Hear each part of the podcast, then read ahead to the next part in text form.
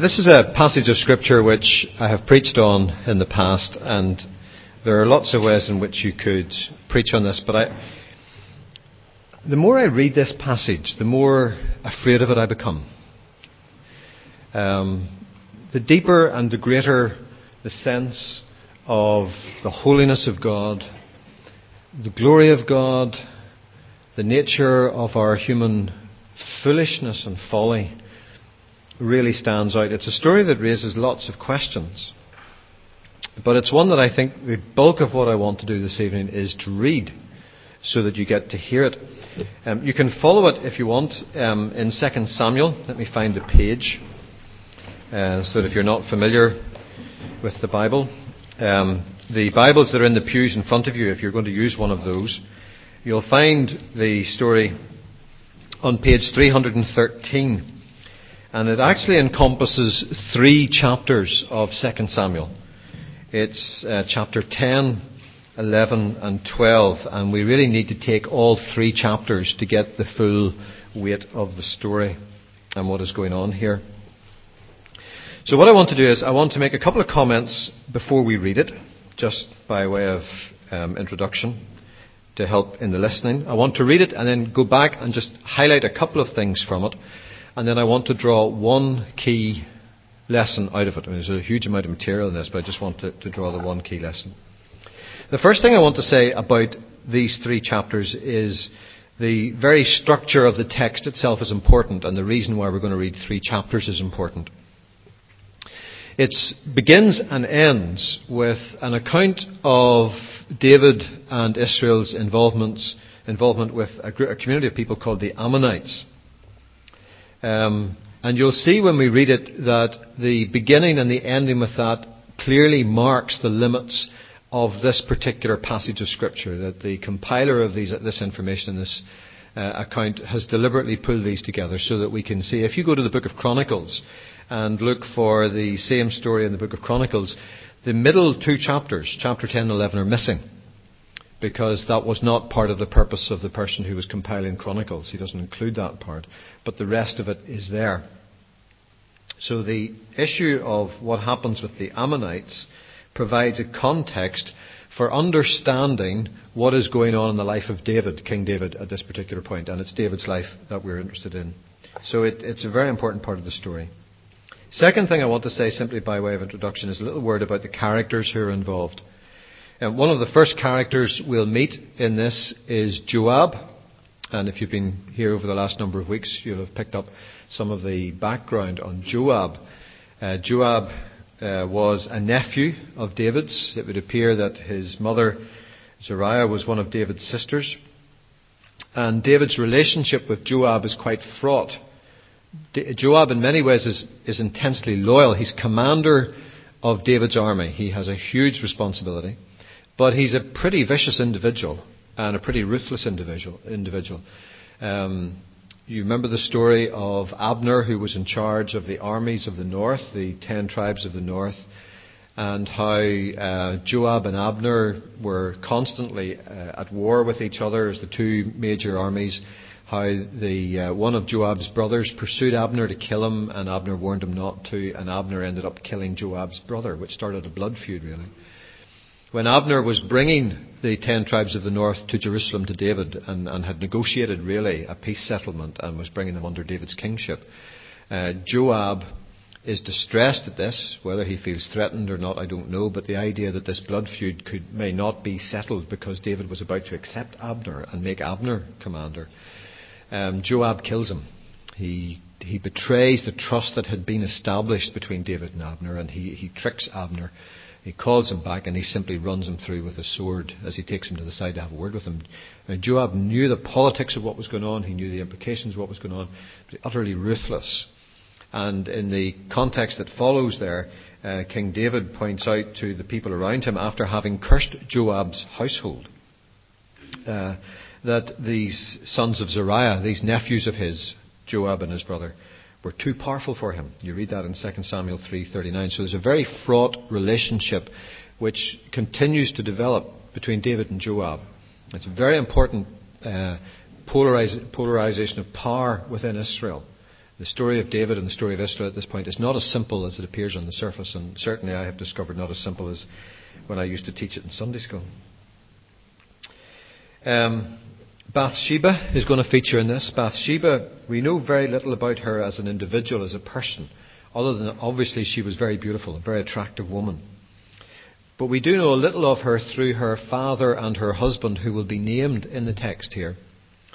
And it would appear that her father, uh, Eliam, was the same person who is referred to later on in 2 Samuel chapter 23 and verse 34. You might like to just take a quick nip over to see that. It's an, it's an interesting um, section of Samuel where it's um, highlighting some of the key people who were involved in, in David's army and uh, in David's government.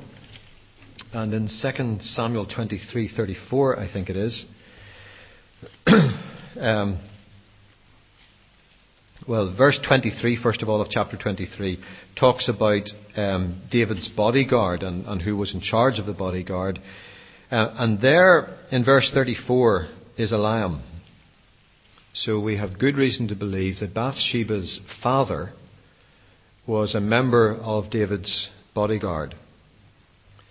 Um, if you look at verse 39, we know that for sure Bathsheba's husband was a member of David's bodyguard. Verse 39 says, And Uriah the Hittite. There were 37 in all. These were the key uh, soldiers, the key people in David's uh, security network. And it's important to bear that in mind as you hear this story. So we don't know much about Bathsheba as a person, but we know that both her father and her husband were key members of a very elite group of only 37 people who were closest to David uh, in his kingdom. Bearing that in mind, let's just hear the story as it's given to us in 2 Samuel chapter 10. If you want to just listen, feel free to just listen. If you want to follow in the text, you'll find it in the church editions on page 313. in the course of time, the king of the Ammonites died and his son Hanun succeeded him as king. David thought, I will show kindness to Hanun, son of Nahash, just as his father showed kindness to me.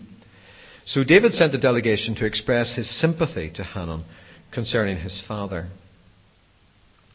When David's men came to the land of the Ammonites, the Ammonite nobles said to Hanun, their lord, Do you think David is honouring your father by sending men to you to express sympathy. Hasn't David sent them to you to explore the city and spy it out and overthrow it? So Hanun seized David's men, shaved off half of each man's beard, cut their garments in the middle at the buttocks, and sent them away. When David was told about this, he sent messengers to meet the men, for they were greatly humiliated. The king said, Stay at Jericho till your beards have grown, and then come back. When the Ammonites realized that they had become a stench in David's nostrils, they hired 20,000 Aramean foot soldiers from Beth Rehob and Zobah, as well as the king of Maachah with a thousand men, and also 12,000 men from Tob. On hearing this, David sent Joab out with the entire army of fighting men.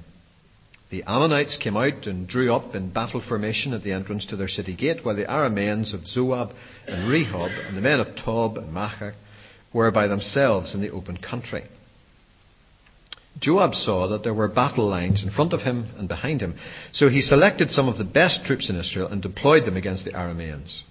He put the rest of the men under the command of Abishai, his brother, and deployed them against the Ammonites. Joab said, If the Arameans are too strong for me, then you come to my rescue, but if the Ammonites are too strong for you, then I will come to rescue you. Be strong.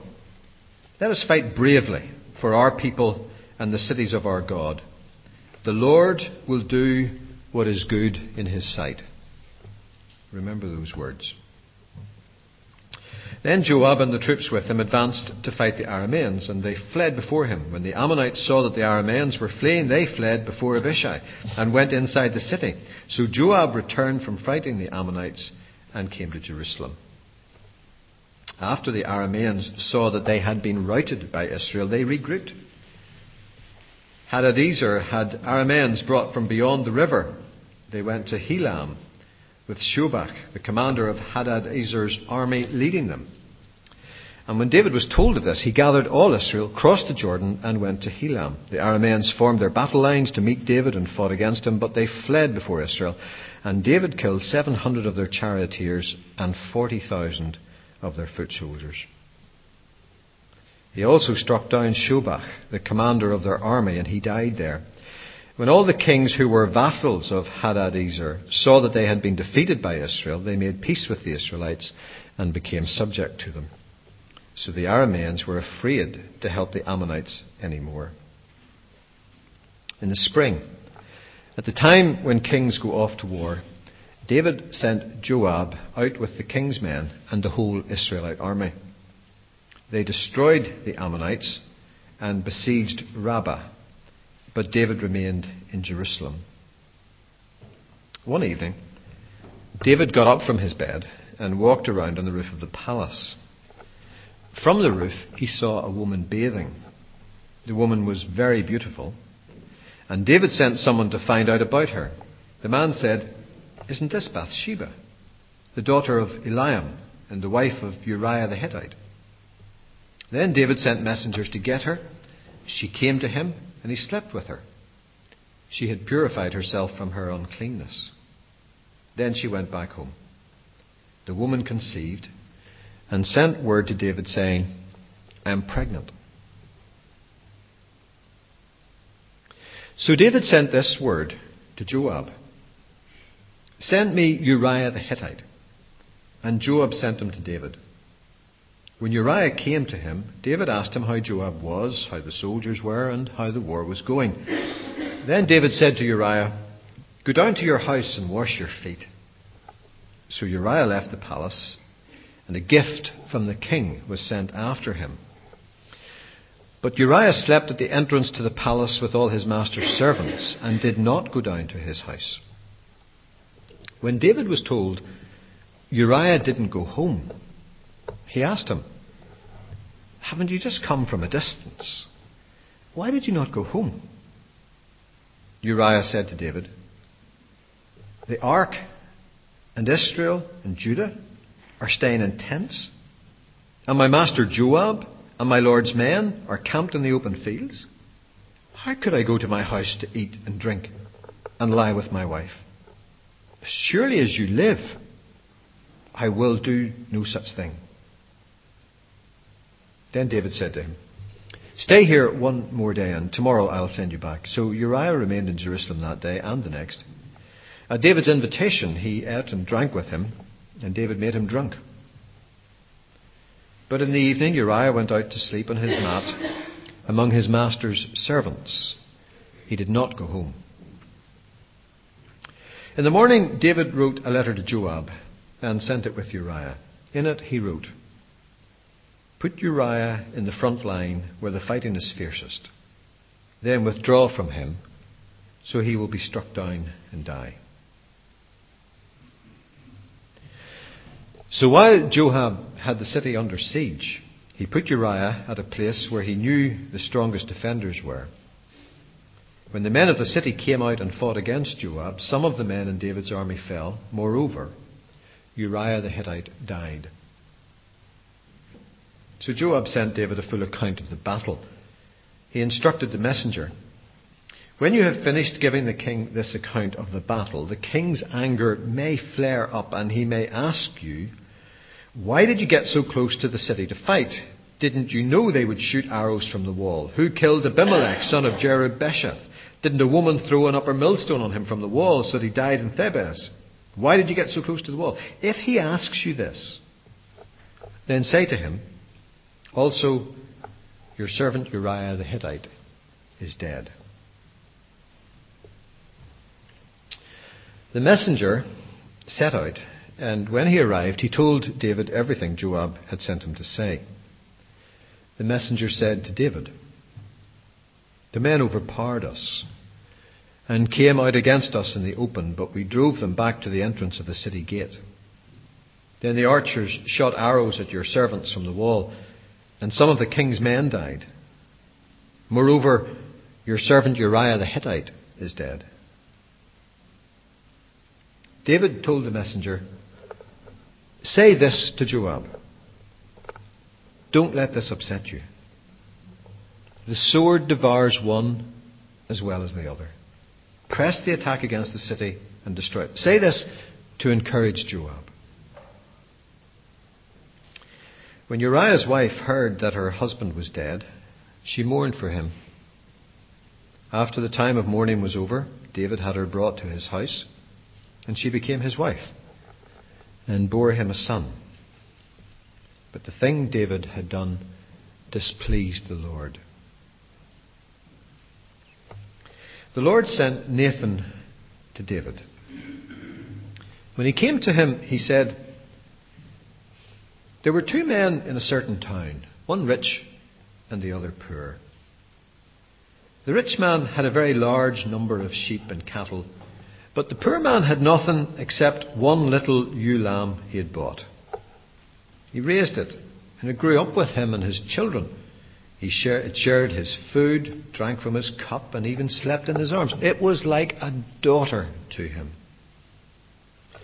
Now, a traveller came to the rich man, but the rich man refrained from taking one of his own sheep or cattle to prepare a meal for the traveller who had come to him. Instead, he took the ewe lamb that belonged to the poor man and prepared it for the one who had come to him.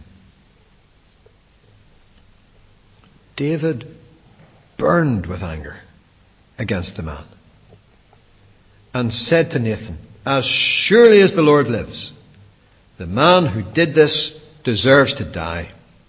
He must pay for that lamb four times over because he did such a thing and had no pity. Then Nathan said to David, You are the man. This is what the Lord, the God of Israel, says I anointed you king over Israel, and I delivered you from the hand of Saul. I gave your master's house to you, and your master's wives into your arms.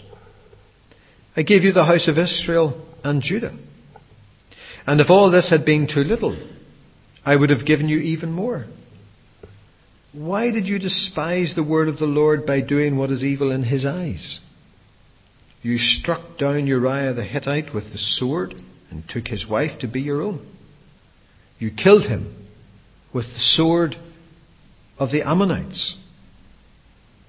Now, therefore, the sword will never depart from your house, because you despised me and took the wife of Uriah the Hittite to be your own.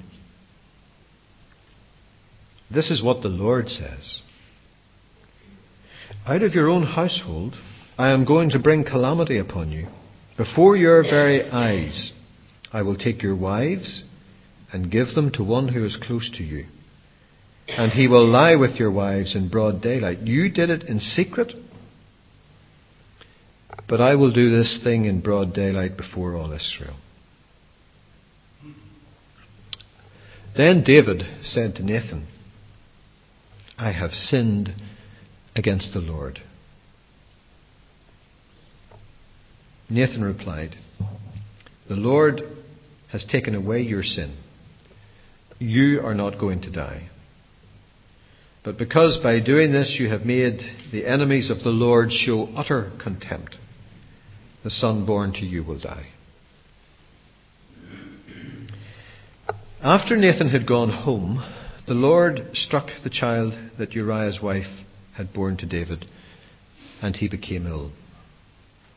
David pleaded with God for the child.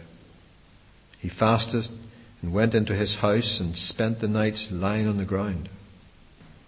The elders of his household stood beside him to get him up from the ground, but he refused, and he would not eat any food with them. On the seventh day, the child died. David's servants were afraid to tell him that the child was dead, for they thought, while the child was still living, we spoke to David, but he would not listen to us. How can we tell him the child is dead? He may do something desperate. David noticed that his servants were whispering among themselves, and he realized the child was dead. Is the child dead? he asked. Yes, they replied, he is dead. Then David got up from the ground. After he had washed, put on lotions, and changed his clothes, he went into the house of the Lord and worshipped. Then he went down to his own house and ate, and at his request they served him food, and he ate. His servants asked him, Why are you acting this way? While the child was alive, you fasted and wept. But now that the child is dead, you get up and eat. He answered, While the child was alive, I fasted and wept. I thought, who knows? The Lord may be gracious to me and let the child live. But now that he is dead, why should I fast? Can I bring him back again? I will go to him, but he will not return to me. Then David comforted his wife Bathsheba, and he went to her and lay with her. She gave birth to a son, and they named him Solomon. The Lord loved him.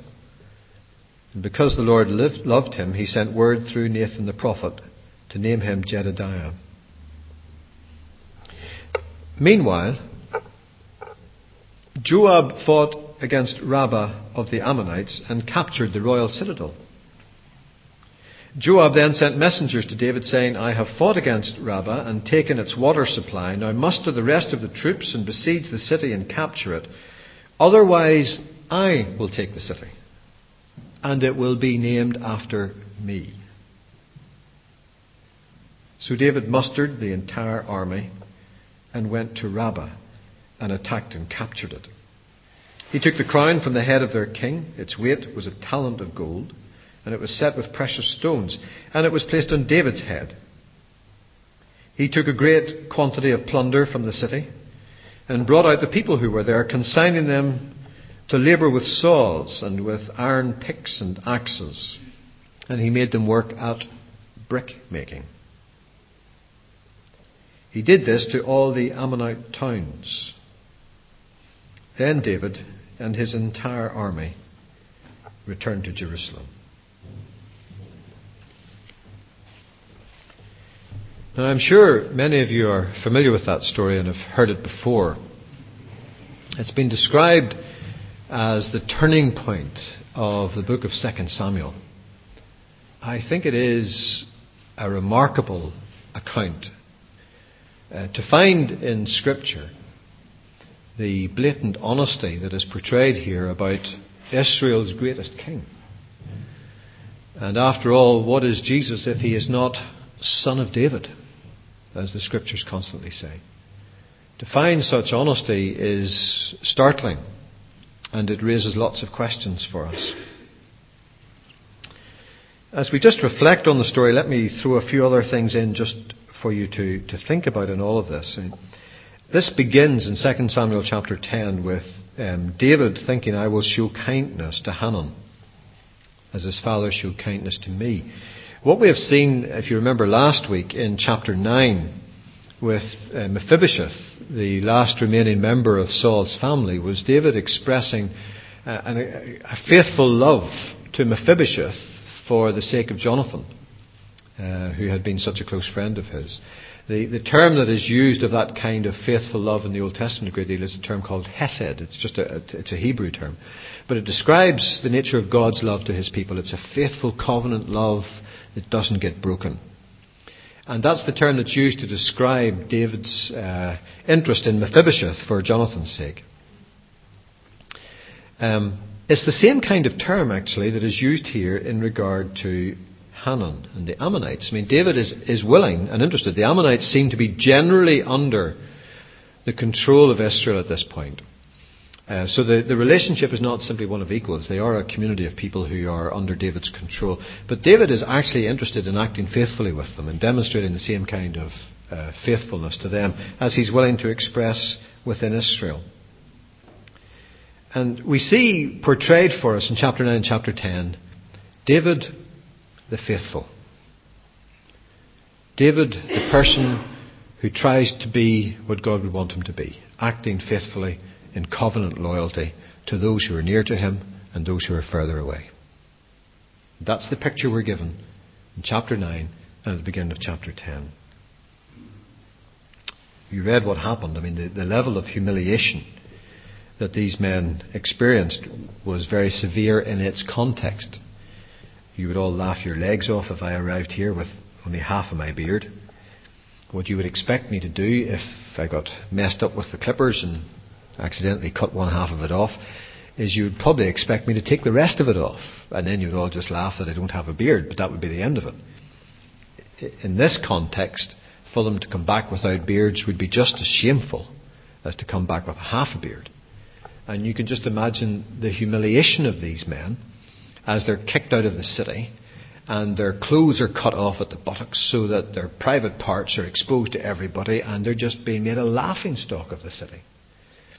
But yet we see a kindness and an understanding demonstrated by David. He doesn't bring the men back. He doesn't want to cause them any embarrassment. He's very angry about the situation. So he says, stay in Jericho until your beards grow back and then you can go back. He's saving face for them. We see more signs of faithfulness here with David. We see him sending Joab out. And as you read the account of what happens there, you'd almost get the feeling that the Ammonites are going to get away with it. They hire the Arameans and others. Joab deploys the army in two parts. He takes on the uh, Arameans, the mercenaries, and uh, they flee. And the Ammonites, it says in the text there in chapter 10, that they went back into the city. And it looks for a minute or two like that's it, you know, because Joab goes back to Jerusalem and the Ammonites are safe within their own city. And then it's the Arameans who are a bit miffed about having been beaten by Joab. And chapter 10 finishes there with David coming out and taking on the Arameans and, and really giving them quite a defeat. And here at the end of chapter 10, we have David acting faithfully to Mephibosheth, David wanting to act faithfully to foreigners, David taking care and interest in his own men who have been put to shame, and David going out to lead his army. The model king. Could you fault the man? Does everything right. Does everything by the book. And then the text seems to say to us at the beginning of chapter 11 that little sentence, that very short sentence, but David remained in Jerusalem, indicates that something is not quite right here. And what we discover is that the pursuit of the Ammonites is simply called off because of the weather, as would have happened in that context. And they were going to go after the Ammonites when the time was right. But he sends Joab, and David stays back in his palace. And immediately you begin to get a sense of David beginning to lie back and enjoy his conquests rather than take his leadership responsibility and be at the head of the army. And everything that we read about what happens between David and Bathsheba and Nathan the prophet is all set in the context of David staying at home while the army is out doing the business. when it comes to the relationship between David and Bathsheba, I confess that I have many unanswered questions about this relationship, and I can never really know the answers. Was Bathsheba aware that David might see her? Given her father's position and her husband's position, she was probably no stranger to the court. Certainly, her husband and her father were not strangers to David's court. Um, her bathing her ritual cleanliness was um, what you would have done, as the text implies there, after her menstrual period was over. It was part of her. That's what it talks about her, uh, the uh, the ceremonial element of that. So there's a very public statement being made here on uh, David's in view of David, which says, "I am ready for sex." And is that what Bathsheba was saying? Is there some sort of history between these two that had never really gone quite this far? Bathsheba isn't recorded as raising any object, objection to all of this. Maybe she did, maybe she didn't. But she certainly knew that her father and her husband were insiders in the palace. So Bathsheba had a fair idea of what was going on here. And the whole thing immediately has this sordidness about it. It's just unpleasant. Relationships are going to be compromised left, right, and centre. And then a palace where everything gets brought to the king. This is not a case of David out for a stroll, seeing Bathsheba, nipping into the house quickly, having a quick affair, and going back home again. This is David sending a servant to get her. This is her being brought into the palace. It might have been night time, but that's not going to go unnoticed. She goes back the next morning. This thing is public. I'm quite sure that the palace leaked like a sieve.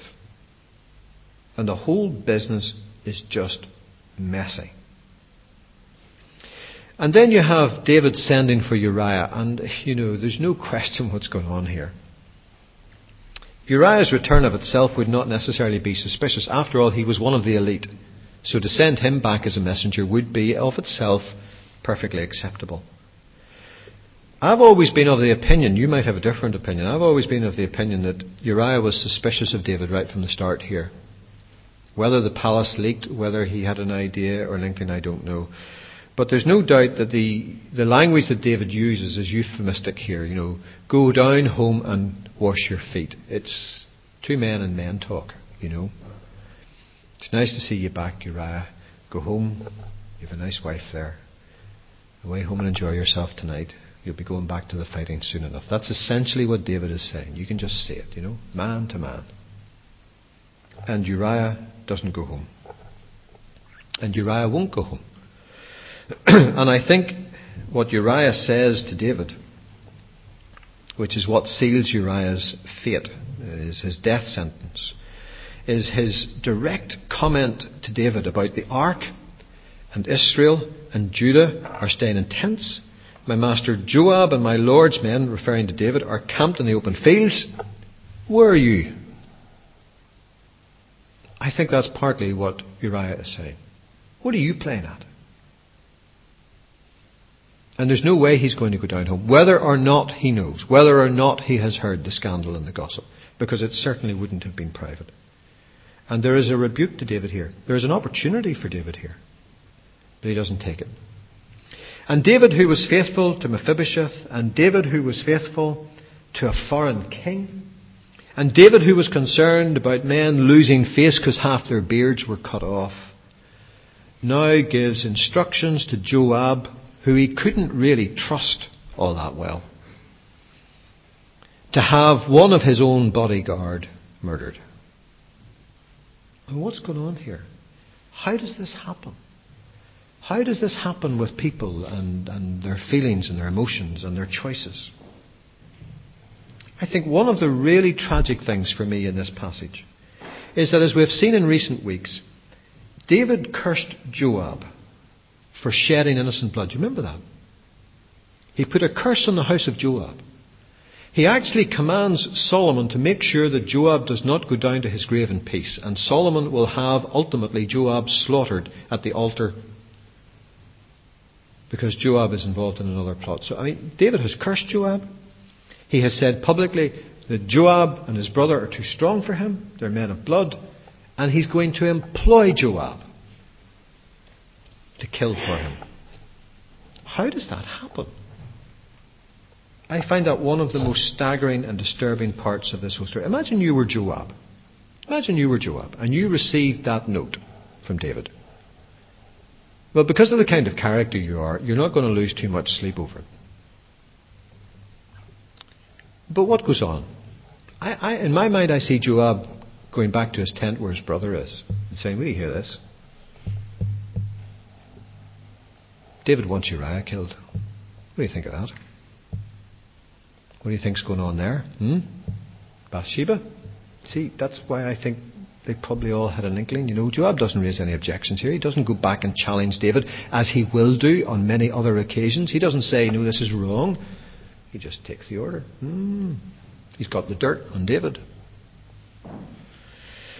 And I think this whole thing is cynical and arrogant and wicked.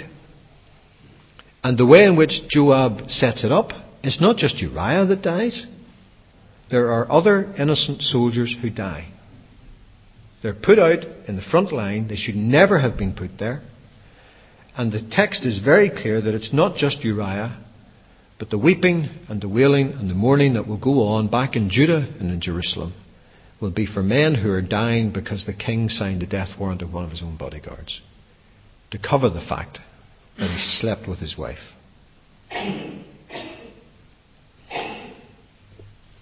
There's a very interesting turn of events which you don't get so much in the English, and I'm indebted to various commentators for highlighting this. Um, there's a very interesting turn of events in verses 25 and 27 of chapter 11. Let me just get the, the text here to make sure I get this right. In verse 25, a literal reading of what David gives the messenger to take back to Joab is this. A literal reading is this. Don't let this be evil in your eyes. Now, the NIV translates it quite differently and translates it more in terms of don't let this upset you. Don't let this be evil in your eyes, is what it actually says. And look at what it says in verse 27, because a literal translation of verse 27 says, The thing was evil in the eyes of Yahweh. And that's the turning point of this whole story. David saying to Joab, Don't let this be evil in your eyes. And the text says this was evil in the eyes of God. And from verse 12 on, God gets involved. And you've heard the story, and it's all very straightforward from that point. But it's a demonstration of the fearful judgment of God. You see, it's not just the people in Jerusalem who know what's going on. I mean, who didn't work out what was happening? How on earth did David think it didn't matter? The enemies of Israel know the story.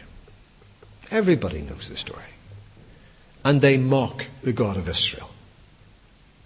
This holy, this righteous God that David claims to follow and, and, and to worship. He's actually no different from the pagan gods, if David is his representative. And it is the fearful judgment of God who publicly humiliates his people. David says to Joab, Don't let this be evil in your eyes. The scripture says this was evil in the eyes of Yahweh. And when God sees evil, even amongst his own people, he will expose it. It's one of the fundamental things we've got to understand about God. We're reading this in the context of what has been happening in America just in the last few days. Pastor Ted Haggard who established what is now a 14,000 member church, New Life Church in uh, the States, um, has been removed from that post by his church following the accusations of a, a homosexual um, prostitute who claims that uh, he paid him for sex and that he paid him to get drugs for him. And it would appear from the statement on the church website uh, which I was reading today, that they have accepted that the bulk of this is true. And when I hear it and when I think about it, my immediate reaction is this is disastrous, you know. The church doesn't need this in America. Um, it's all come at the time of the elections when evangelicals are being seen to have political influence and all this. But forget about elections and all this. The church doesn't need this kind of scandal, this kind of thing. I mean, it just discredits the gospel. But the question is who exposes it? The biblical principle is that it is Christ who exposes this kind of thing. It's not a gay homosexual who does the, the exposing. I mean, he's the voice. He tells the truth of a situation, or partial truth, or whatever it happens to be. But the book of Revelation makes it very clear in Revelation chapter 2 and chapter 3 that it is Christ who moves amongst the churches. It is Christ who warns the churches that if there is immorality, if there is unfaithfulness, he will remove the candlestick. That's what the scripture says. It is the God of the Old Testament, Yahweh, and his faithfulness to his people, who exposes his people publicly to judgment. And he sends the Assyrians, as the prophet said he would. He sends the Babylonians, as the prophet said he would. And they are humiliated and they are carried off into captivity. And whose doing was it? God's doing. Entirely. And there is a fearfulness about this, which I think is why I find this passage all the more disturbing.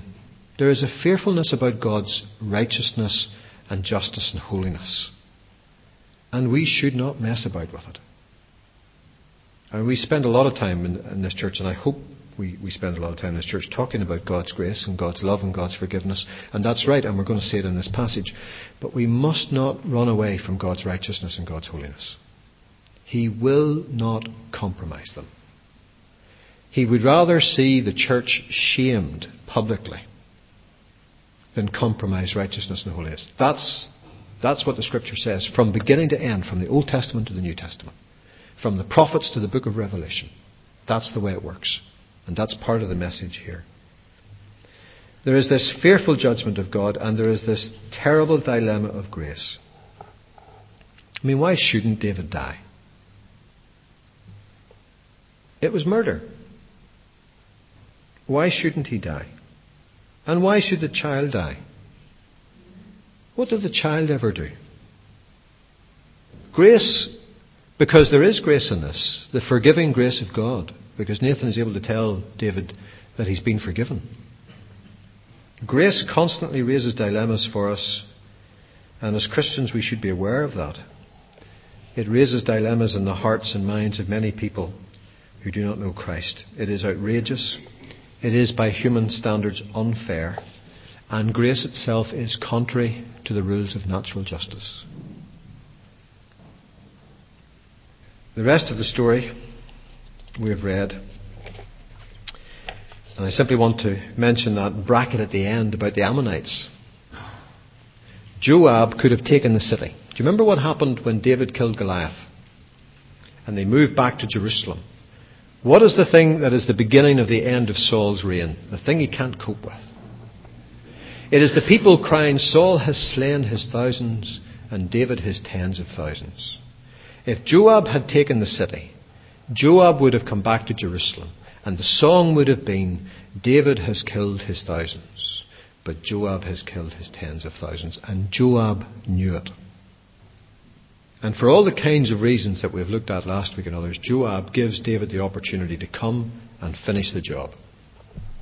David's kingship, is sitting in the hands of Joab, humanly speaking, at this point. For Joab has the note, and Joab has the water supply of the city. He has everything he needs to get rid of David. And David is given the opportunity of coming to redeem the situation, and that is grace. Well, the one thing I just want to say about this, I want to use a phrase from a commentator called Brueggemann on this, who I think beautifully summarizes this. He says this whole story is not about adultery. That's not the key issue. The whole story is about mistaken, wrongly assumed moral autonomy. David decides he is autonomous in moral making, moral decision making. He doesn't answer to anyone. He's king. I think this text has a great deal to say to all of us at any stage in history, but particularly in our context today. We are trained and taught to be autonomous individuals. We're given an education which teaches us to ask questions and work out the answers to be employable, to be financially independent. We're given so much help to do that. It's little wonder that in our society the most normal thing in the world is for people to consider that morality is autonomous as well. They can make their own decisions in that. It all fits with the way our society works. The Christian must never ever fall into the trap of believing that you are autonomous in the moral decision making of your life. You belong to God. God sets the standards. And God will not cover over our sin. He may forgive us, He may restore us, but He will not ignore it. And even if it brought Windsor Baptist Church into complete disrepute in this neighbourhood, if there was something that needed to be exposed, it is God who will expose it. Because righteousness and holiness mean more to Him than human shame. That's the powerful message of this story. I find it frightening.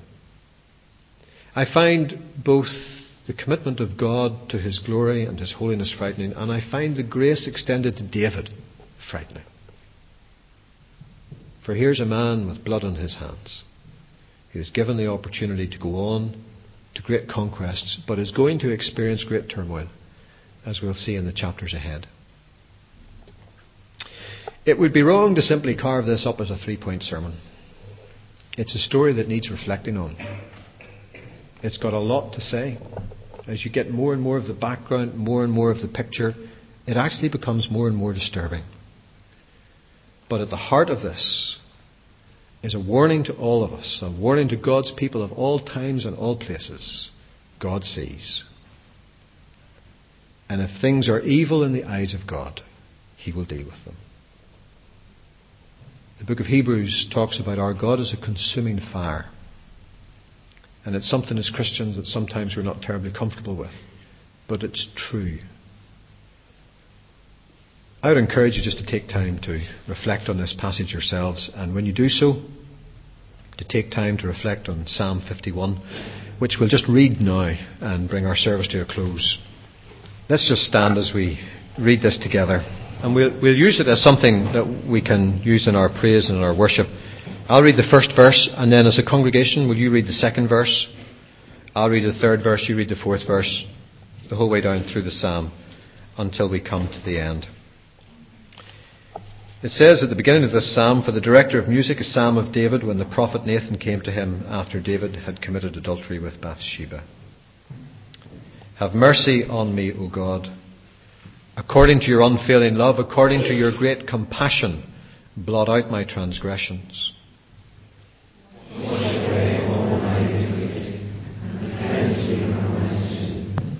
For I know my transgressions, and my sin is always before me.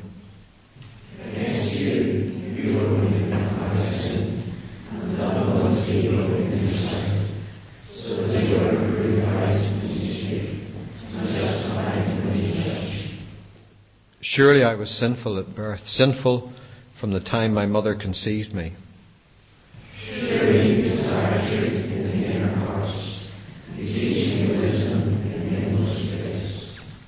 Cleanse me with hyssop, and I shall be clean.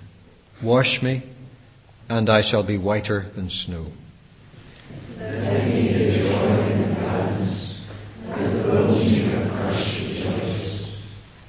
Hide your face from my sins, and blot out all my iniquity.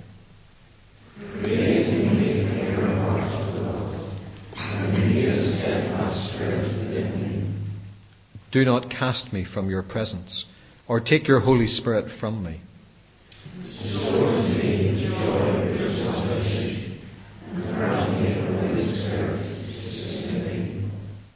Then I will teach transgressors your ways, and sinners will turn back to you.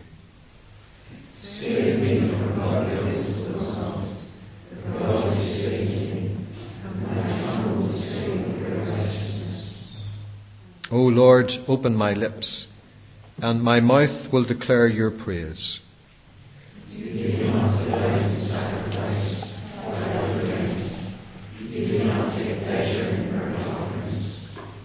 The sacrifices of God are a broken spirit, a broken and contrite heart. O God, you will not despise.